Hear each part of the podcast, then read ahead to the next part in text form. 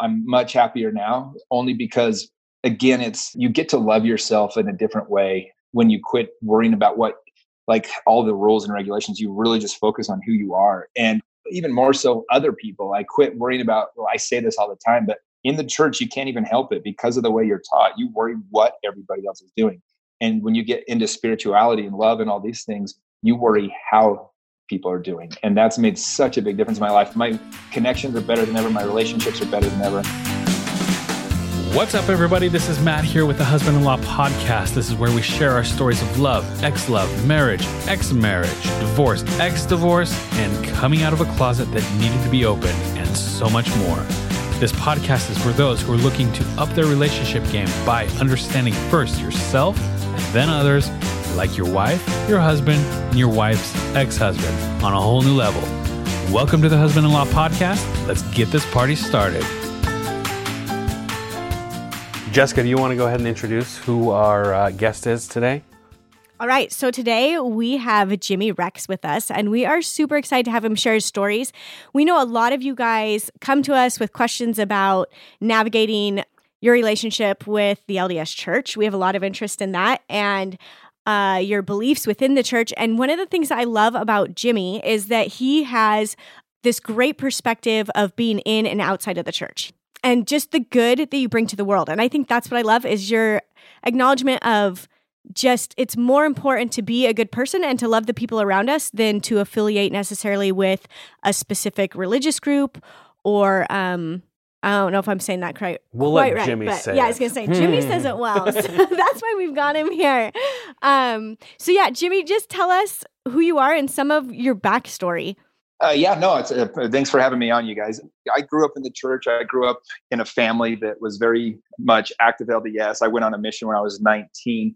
Didn't really have that much pressure to go. I wanted to go. My I had a few siblings not go, a few siblings not get married in the temple. So we were, you know, we were a very active family in the church. But it was also uh, had parents that let us kind of be us, I guess, in our own little way. I mean, there was a lot of pressure for sure from the dad, especially. But yeah, I did that and loved it. Got home, my whole 20s i was super conflicted in the sense that i always wanted to kind of have this life and lifestyle and i was you know as a good kid i was really active you know went to the temple every week with my mom for years but i also had this part of me that was you know just i thought i had to get married to be whole like that was the message and i think they've done a good job of switching that recently is not so much focusing on needing to be a missionary and needing to be married in the temple to you know be complete but back then you know and this is only 15 years ago, but it really was.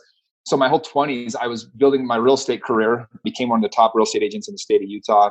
I was, you know, building my life and everything else, but I had the hardest time. Like all the women that I dated that I was most attracted to were not the ones that necessarily I was told that I was supposed to date or marry. And I was always conflicted. And when I would go after the really, I guess you could say the really Mormon girls, it just didn't usually pan out. Like I was kind of edgy for them, but I wasn't. I was I just was for them. And so it kind of created a lot of conflict. I had a lot of, how's the best way to put it, misunderstanding of myself, of what I wanted. And I kind of look back now, like, so it, it, long story short, at age about 32, 33, they called, and the church was doing a lot of things. I just was like, kind of like, I don't know about that. Like, that's not how I would do it if I was God. That doesn't make much sense. And, uh, and so I kind of started just asking myself, like, geez, like, is an all-knowing, all-loving God. Is that how He would do it? And I just, I don't know. For the, I was hundred percent in. For I really was. You know, I was virgin into my 30s. I mean, I really did the thing. I never tasted alcohol till I'd been out of the church for multiple years, and I mean, I did the thing, and I was happy. That's the funny part is like I had a really good life. I wasn't. No part of me was miserable or anything like that. I had this conflict with love and dating and marriage and all those things. I felt like I needed to do that to be completed, but at the same time, I had a lot of girlfriends, would go out a lot, had a lot of friends getting together, doing fun things all the time. So anyway, long story short, I uh, at about age 32, they called the three new apostles. I don't remember which three, but they're three white guys from like Idaho and northern Utah. And I'm like, I'm sorry, like I'm a world traveler. I've been to 68 countries now. The time, you know, I've been to quite a few as well. And I just said, I've been around the world. I've done these things. Like God's bigger than this corner of the universe in northern Utah. And so I said to myself for the first time, I need to be open to the idea that this isn't exactly what I think it's been all these all these years. And so what I did is I really dove in and started studying. I started studying everything stuff, mostly church stuff. Like um, one of the most impactful books I read was David O. McKay's The Rise of Modern Mormonism. And it's about 10,000 pages of notes that his assistant kept over 40 years. And you really get to see behind the behind the scenes a little bit of kind of how the prophet and the apostles were working. I love that book because I think it showed me a different side of kind of everything that you kind of see. I mean, the church at its best is helping people find spirituality and it's focusing on love and all those different things, right? But it also shows you that you know there's a lot of disagreement there's a lot of discourse there's a lot of things that aren't exactly what they portray and i kind of always thought that the church made a mistake of almost putting the apostles and the prophets on a pedestal like these men are like celebrities people want well but the way they're portrayed right is yeah. like they're celebrities yeah. and they're they're bigger than everybody else and and by doing that i started looking at you know i mean one in particular bruce r mcconkie i have a really hard time with because that guy said things as doctrine over and over again. And it was awful, awful things that he said. And the church had to correct him over 400 times, or not even correct him, just tell him to shut up, basically. Um, took his book out of print.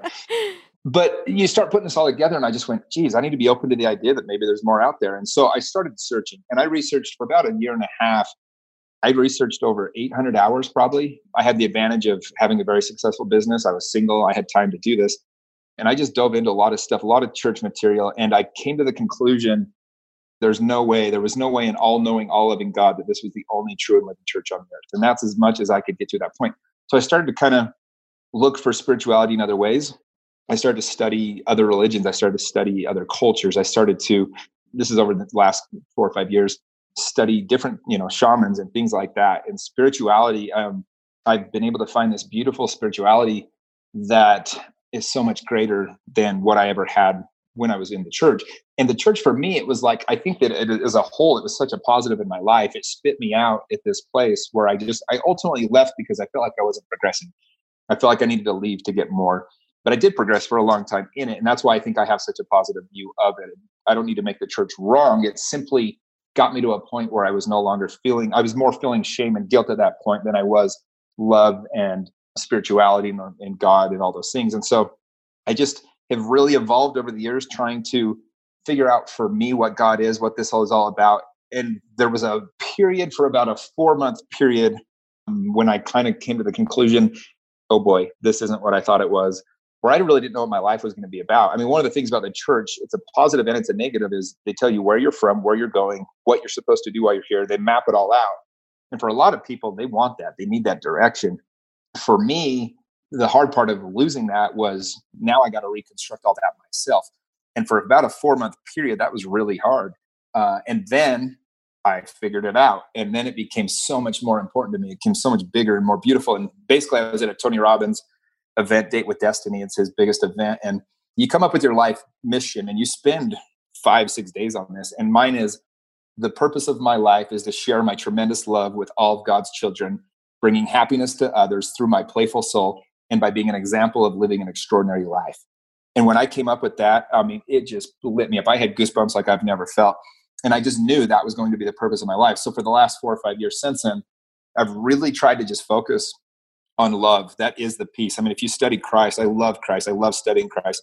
His whole mission was love. Everything about him was love.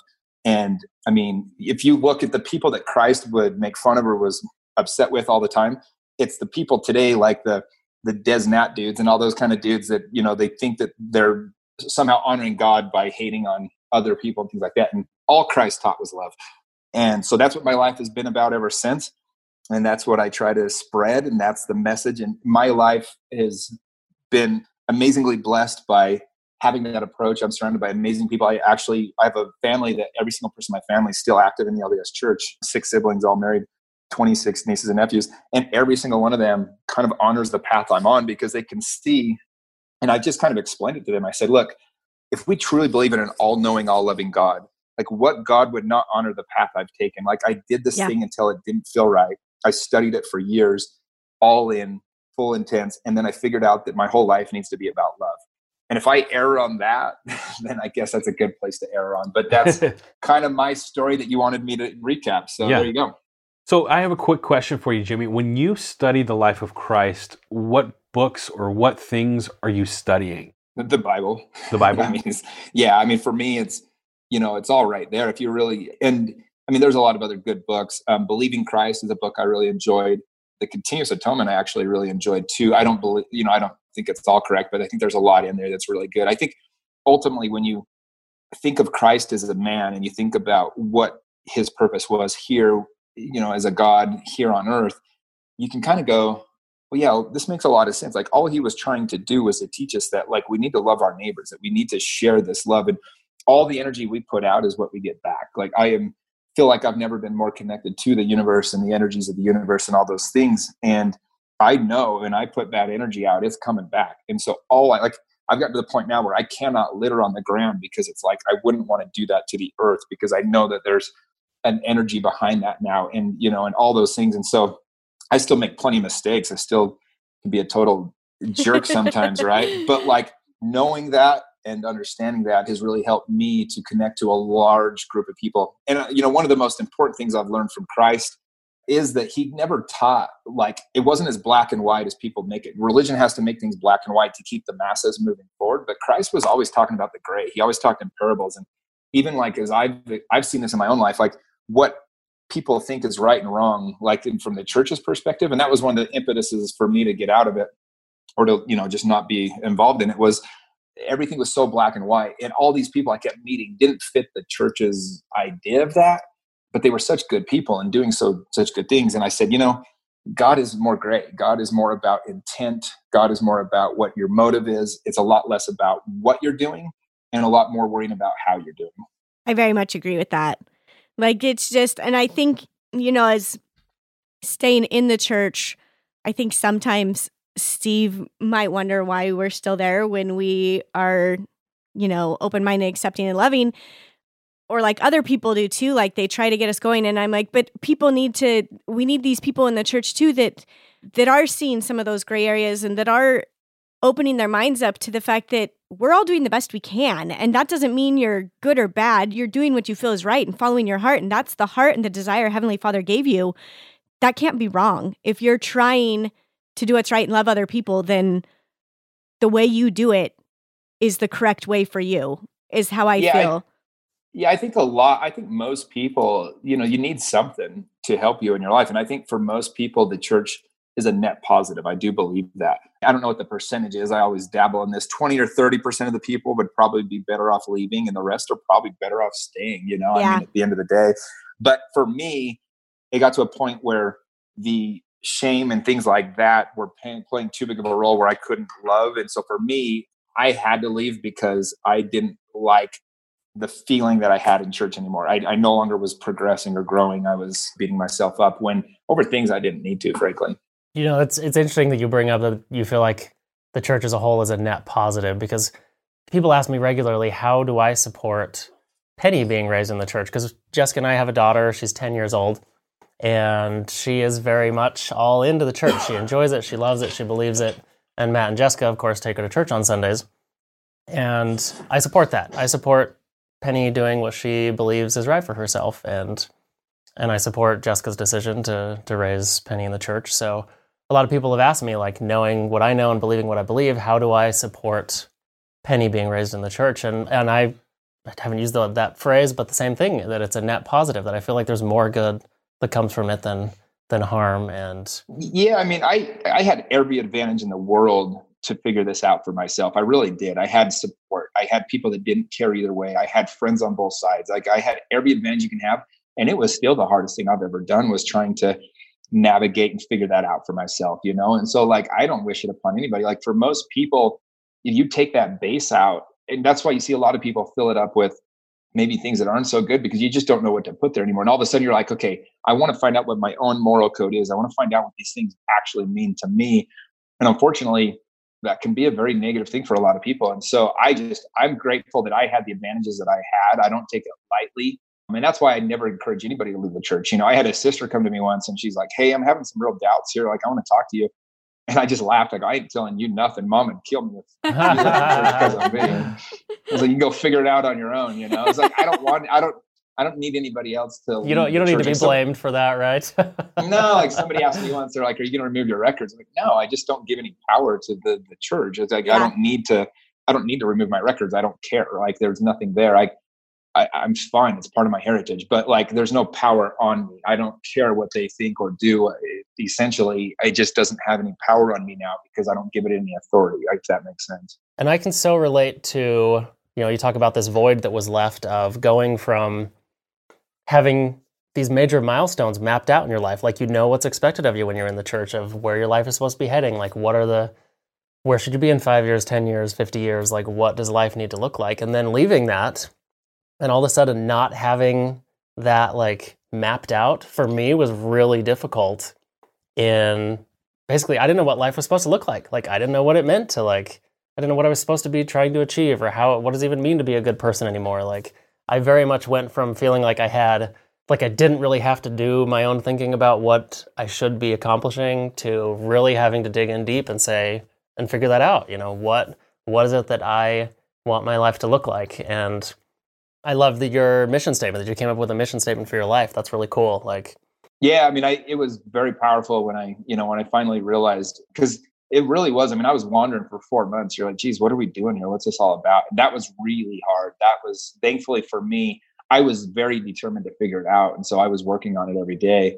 But yeah, when it finally hit me, I was like, of course, it's about love. The whole thing's love. Like if I spend my whole life just loving, like there's no way that an all-knowing all-living god wouldn't honor my life. Call it whatever you want. There's just no way. And so i've felt god's love. I felt that very deeply you know in some spiritual experiences that i've had both in and out of the church.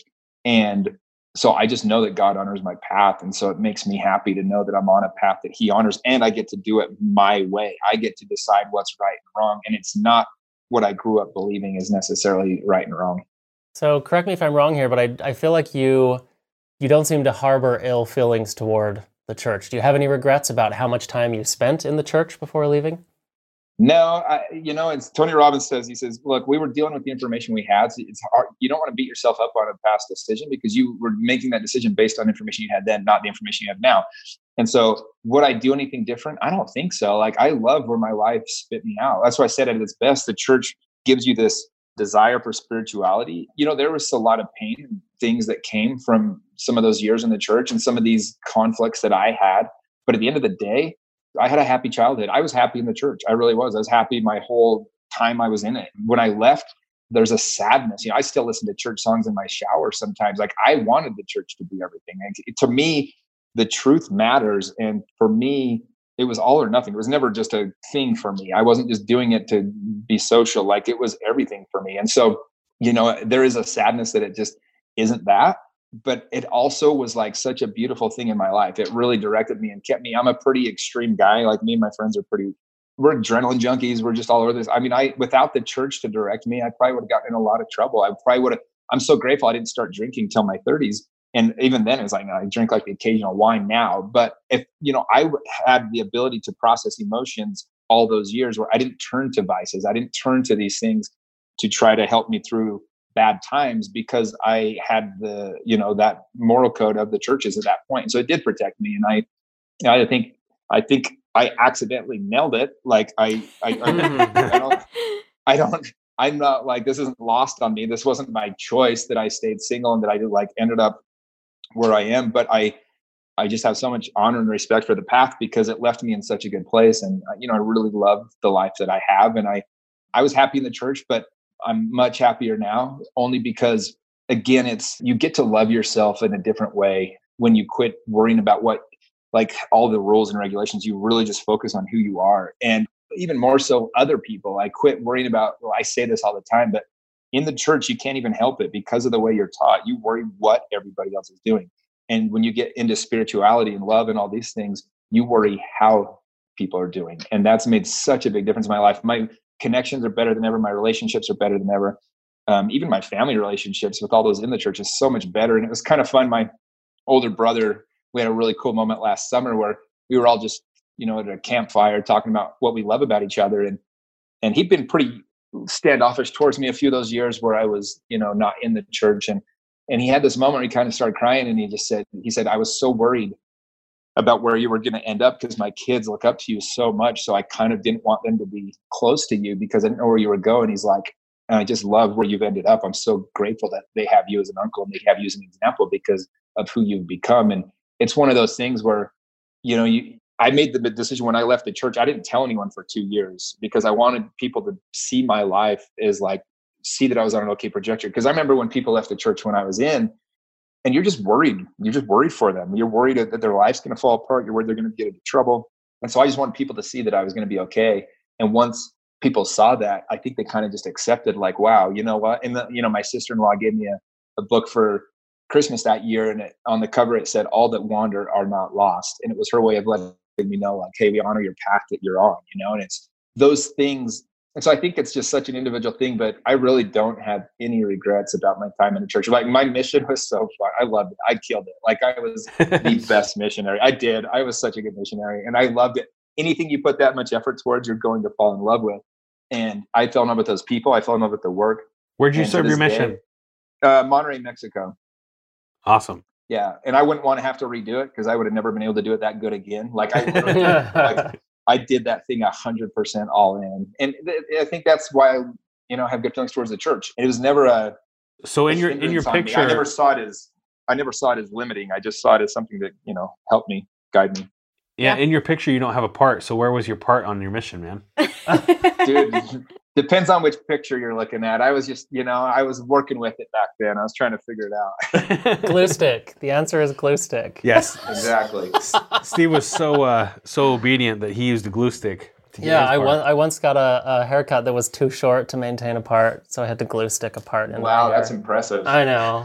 I'm very so, letter of the law. like, I've always been a, I've always been a little bit of a rule breaker, but like I know which rules to break and which ones not to. Um, it's funny. I you know, on my mission, the only thing I did that like was a huge rule break is I I'm a huge baseball guy, and it was Game Seven of the World Series, Diamondbacks Yankees, Roger Clemens versus Curt Schilling. I had to watch it. I had to, and it was so I went to a non-members house that I knew would be watching it, and we kind of quote unquote taught them for a few hours. And it was so funny. I told my mission president later. I was had so much guilt. Like three days later, I saw him, and I was just like, "I'm so sorry, president. I'm just like ready to like hang myself because I'm so sad that I did this. And he just laughed. He's like, man, Elder Rex, I wish I had 200 just like you.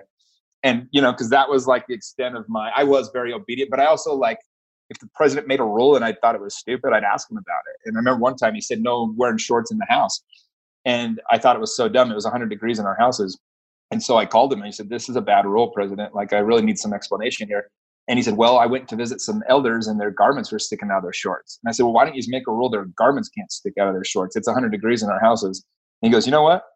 You're right, Elder Rex. I'll do that. And so he changed it. It was like, I just question authority. I'm not the guy that just, you know, like I think people are trying their best, but sometimes I like when people question me and I'm willing to look at it and go, you know, maybe I didn't think of that. And so I, I always was kind of that way. I would have been the companion that would have judged you for questioning. I'm not proud of that fact, but I was so letter of the law that yes, I would have I would have been the one that says if this is what the mission president has declared, this is what we need to do. yeah, I like your approach you know, better.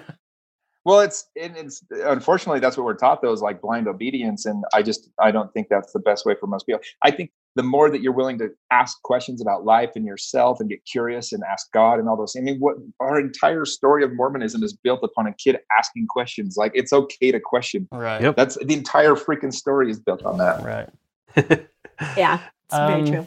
You've talked quite a bit about this already, but I would love to just get a little more insight on how you have continued to maintain positive relationships with your family. And I know you've already gone into this some, but I'm, you know, I'm I'm still very much navigating relationships with my family and with other people that are still in the church. And I just, I don't know, yeah, any, I mean, any what, last bits of advice for me or for someone in, in this scenario? For, for sure. Yeah. I have a lot of people reach out to me and they ask, you know, like, hey, man, like, I actually have a lot of wives that are still in the church that, whose husbands are not, but they're bitter that will reach out to me and go, uh, what are you doing? Like, how do you keep positive on this? And the bottom line is this like, you have to remember what it was like when you were in the church. Like, it's your whole identity, it's everything. And so when you attack the church in any way, you are attacking that person at the core of their identity.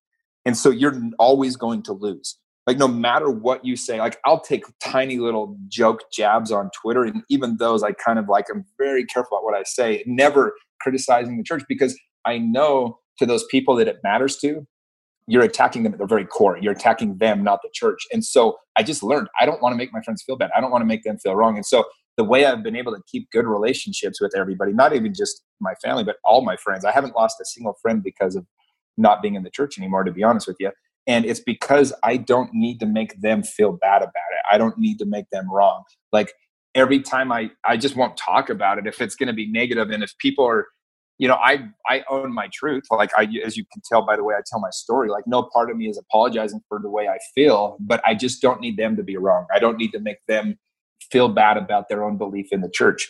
For a lot of them ultimately i think god I, we can't screw up god's love. We can't screw up getting back to heaven just so everyone knows. Like this is happening for everybody. And so if the best way for you to do it and the best way for you to love other people is in the church knock yourself out. Like at its best oh my gosh like the church the people that it produces that are amazing they are so amazing. And so you know there's not this evil thing at the top of the church trying to screw everybody. There's just people trying to do their best and they get a lot of things wrong because they are. They're men and um, a lot of them are old men and a lot of them have ideas and prejudices and things like that. I don't believe there's like a some evil conspiracy though. They're not trying to tear down people. I've felt enough love from that church that i can honor that. It doesn't mean it's right. It doesn't mean it's for everybody but at their best they're still trying to share love. And for a lot of people they are not going to find a more loving community than inside the church. So you just said you don't think that we can screw it up getting back to heaven. Is that what you said? Yeah. Tell, yeah, tell god us is explain god that. is pure love. Well god is pure love. Obviously there's evil and everything else but god just wants what is best for us. Like our reward here's what i believe. I think that our whole purpose is to love. And so the love that we share is our reward here and in heaven. Like when we die and our energy changes and goes or whatever it goes i believe that the amount of reward or intelligence or whatever we take to the next life is going to be whatever we shared here. And then we grow from there and then we grow from there and we keep doing this. And so if you share pure love here and you help a lot of people you're going to have that reward. That love is going to carry over with you. That's mormon doctrine. Like whatever you do here on earth you're going to have in the next and so if you just share love like if you build that's why commandments still matter. Like if you go out and break all these commandments like you cheat on your spouse and you lie and you steal and you rob and all these things you're breaking bonds of love all over the place. So there is a punishment. You're going to self-impose that punishment. You just won't have that relationship and you've done that to yourself. That is the hell that you create. And so we create our own heaven or hell based on how we treat others here on earth. I don't know. That's just my own belief but it's kind of beautiful to me all right Oh, I think it's amazing. I love how you state all of these different things, and it's so much what I feel and sometimes have a hard time expressing. And so I think that's why, and I think Steve feels that as well now out of the church is that that's his whole goal is to just love people and be kind. And that is what we're here to do. That's what Christ did was love people. And so, yeah, I think we get hung up, like you're saying in the church, like there's all this shame and guilt that so many people feel. And so many of my friends come to me how do you deal with this? How do you deal with this? And I'm like, let it go. Like, let it go. You were not sent here by a loving Heavenly Father to harbor all of this shame and guilt within you. Like, yes, you feel bad for something. That's okay. That's telling you you need to switch it, but let go of it. Switch it, move on. I don't know. I think that we get hung up so much on that shame guilt. It just destroys you and Well, if you destroys what's good the- within you.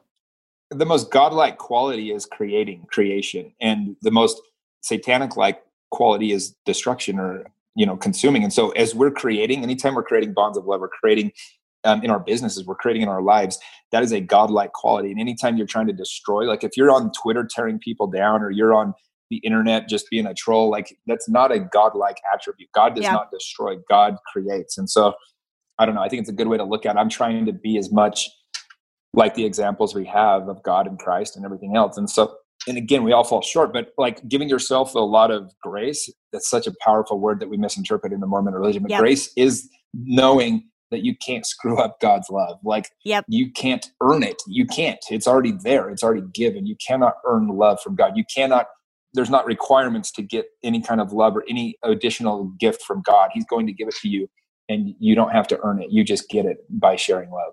I totally agree with that. 100%. Uh, jimmy you do a podcast right I do. Uh-huh. tell us about that Yeah, so I have a podcast. It's called The Jimmy Rex Show, and I'm on about a episode. I think 195 is dropping tomorrow, and wow. that I interview exceptional people living extraordinary lives. So again, part of my life's mission statement is to share my tremendous love with all of God's children, bringing happiness to others through my playful soul and by being an example of living an extraordinary life. So I wanted to show examples of other people that I'm happen to have in my life that have extraordinary lives. I've been able to interview a lot of the most successful people in Utah. There's about two thirds of the episodes are from people from Utah, but I've had you know some huge people on there from Mitt Romney and Jon Huntsman, local here, to you know some of these businessmen like Trevor Milton and Dave Bateman and John Pestana and Jeff Kearl, the founder of Stance Socks, like all these different people. Then I have a lot of influencers, and then I just have a lot of random people that you would never know their stories otherwise, but they just have Yeah. extraordinary lives. Guys like Dan Quinn, he was a guy in the military that found out that one of the Afghan generals they were working with, you know, had taken a little boy as a sex slave, and so he beat him up and threw him out of the camp and saved the boy, and um, ended up getting kicked out of the military for it because they were trying to create this atmosphere with the other. But like people like him and just these people that just have these extraordinary lives, just over and over again. People like you know a lot of small business owners, a lot of just influential people. I, I had you know a guy on not too long ago that Jeff Griffin, for example, he got paralyzed when he was in college and he was a football player at BYU and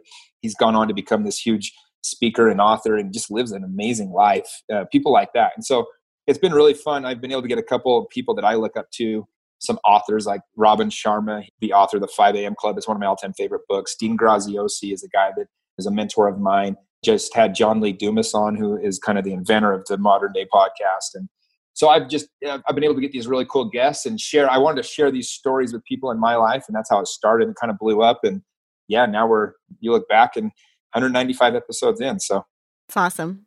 yeah, it's fun.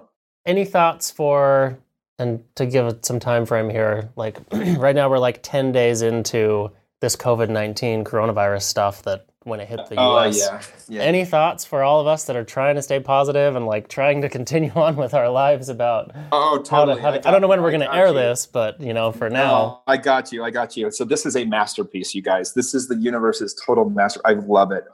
The coronavirus. So the universe has an amazing way of healing itself. Um, this is God, like it knows how to do this. And unfortunately, sometimes, like if you think about it, I mean, this world, the, the things we've been fighting about the last five or six years. Are you joking me? Like if some dude can cook a cake in Denver for gay people, or if you can use a bathroom in Target, or if you Yeah. can like Astros banging garbage cans, people are ready to kill each other over this, like this the dumb that we've been fighting about, and we've forgotten what like it is to just live. And so the universe has given this us this huge opportunity. I know there's a lot of people in pain and losing jobs and houses, and not yet, but they're going to, and dying and everything else. But this is just the universe is tapping us on the shoulder, going, "Hey, I'm going to let you guys take a moment, relax. I'm going to cleanse this thing up." and this is what it is and uh, you know unfortunately that comes with pain but pain is not a bad thing pain is not always the worst thing there's so much to learn in that and so i don't know personally i'm just looking at all this and uh, i can't wait to see the world that we get once this is all over um, and there's a lot of pain like my i invested my life savings in my buddy's company five years ago we went public four days before we announced a merger four days before this whole thing hit I've lost three and a half million dollars in stock since it hit. This is not like not having an effect on me. Okay, like this is huge. Having I haven't had somebody call to show a house or buy a house in two weeks. Like I'm like there's real problems here, but Yeah. I just love to look at the whole and to look at what this world like. Everybody, all of a sudden, everything's slowed down and everybody's with their families and everybody's understanding. Like, man, my life needs to like this is your opportunity. If you're losing your job and you've been in a dead end job, like 80% of people don't want to be in the job they're in. It's like this is your chance. Like the world's slapping you across the face. The universe is saying, wake up. This is your chance to kind of look at your life and go, wait, this isn't necessarily always going to be good. I, I need to like actually find love. I need to actually look for people I want in my life in case I ever, you know, lose them. And, and so there's so many lessons. There's so many gifts. Uh, my life coach always says, whenever something bad happens to me, I'll tell my story and I'll be all pissed off, you know, and then she'll go, Jimmy, let's name 20 gifts that just came out of that. I'm like, oh, hell, now here we go. but every single time you're able to find those gifts, like our minds are trained to find what's wrong because it's Yep. how we survive. It's the DNA. Like we look for what's wrong because then we can fix it and stay alive. And you can retrain your mind through gratitude and through just paying attention to where these gifts are in your life every single day. So I always, the question I've been asking everyone the last couple weeks is what are you celebrating today? What are you excited about? And what are you grateful for? And if you train your mind to look for those things, that's what it'll find. If you want to find what's wrong, there's plenty to find. But you can literally train your mind to find what's going right. That's awesome. Well, and I love what you're doing where you've taking a chunk of money and are going and buying gift cards and you're challenging other people to do the same thing to help support small businesses that are struggling right now. I think that's so awesome. So what is that? I'm Yeah, not so- I'm not familiar with that. What are you doing? Well, so I mean, it goes back to I'll tell you real quick. So my life motto, I had my my mission statement. My life motto is "We are the they." And what happened was, I've been working with a couple organizations, Operation Underground Railroad and Child Liberation Foundation, for the last five years. I've been able to go on eleven ops undercover to help rescue these kids that are being sex trafficked. And I was dating a girl about three years ago, and she was really upset. I remember we were pulling into the gym, and she's like, "Hey, like, I don't want you to go do this anymore." I was like, what are you talking about? It's like my life's mission. And she's like, well, it's really dangerous and it's a bad environment. I just, I don't want you to do it anymore. Why can't they go do it? And it just came out of my mouth. They said, we are the they. And that, it like sent shivers down my spine. That's it. And I, I got goosebumps realized, like- with that. yeah, yeah. So I'm getting a tattoo on my forearm that says "We are the Day." Never thought I'd be a tattoo guy, but that that's my life motto. So um, I was It's supposed to get it last week. They canceled because of this damn virus. But um, so anyway, long story short, so anytime something goes wrong or people need help, I look at it as we are the they. So, s like I'll give you an example. A couple months ago, there was a kid being bullied in at Lindon High School or Pleasant Grove High School in Lindon. And I read the article on the news site, and there was over 250 comments of people, "Oh, this is racism. This is BS. I can't believe this is happening in our community." Blah blah blah. And I'm like, not one person is trying to like do anything about it. So I went to sleep. I went and laid in my bed, and as soon as I laid down, I thought of my motto: "We are the they." And I literally said to myself, "Jimmy, you know you can go fix this. You can change the entire narrative." I'm like, "Ah, shit. Here we go." So but I wanted to. So I go downstairs. I sent off a couple emails. I set up a Facebook page. I sent out about 20 text messages. Within 24 hours, my group of friends is they're very influential. They um, were connected, and within 24 hours, we had that kid. We had over 70 people had donated some kind of gift. We had a party set up for the whole school. We had um, Rudy Gobert actually bought some courtside tickets for him and his dad. That's Um, He got to meet Donovan Mitchell. I had all my buddies that are quote unquote famous reach out to him. Kyle Van Noy, you know, Patriots linebacker, now the Dolphins. Um, Jimmer Fredette, you know, the bucket list family, Garrett Gee, all these friends of mine. This kid had over 20 people reach out to him, professional athletes or influencers. And we just changed the whole narrative. The whole thing changed that quick. And so anytime things are going wrong or something's going bad, instead of complaining or just bitching on the internet about it, me and my friends have this motto that we are the they. Like we can make the difference. We can do this. And so with this whole thing, you know, I saw so many of my friends struggling small businesses, and I just said, you know, let's do something about it. And so I tried to spread some good. So I challenged all my friends to do the same. And I just, I always use a lot of gift cards. Like anytime somebody gives me a referral for real estate, I send them a fifty dollar gift card or whatever. And so I'm like, you know what?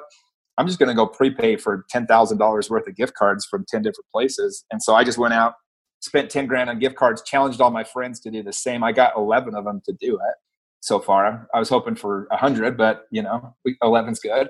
And That's uh, yeah, so it's been able to to kind of at least for some of those, we can't save everybody, but we No. can save a lot of you know help a lot of people, and that's and as much as anything, you just want to share hope. You want to share love and let people know that you know, like the old Mister Rogers saying, you know, whenever something bad happens, his mom used to always say to him, look for the helpers in any bad situation. There's always people willing to help.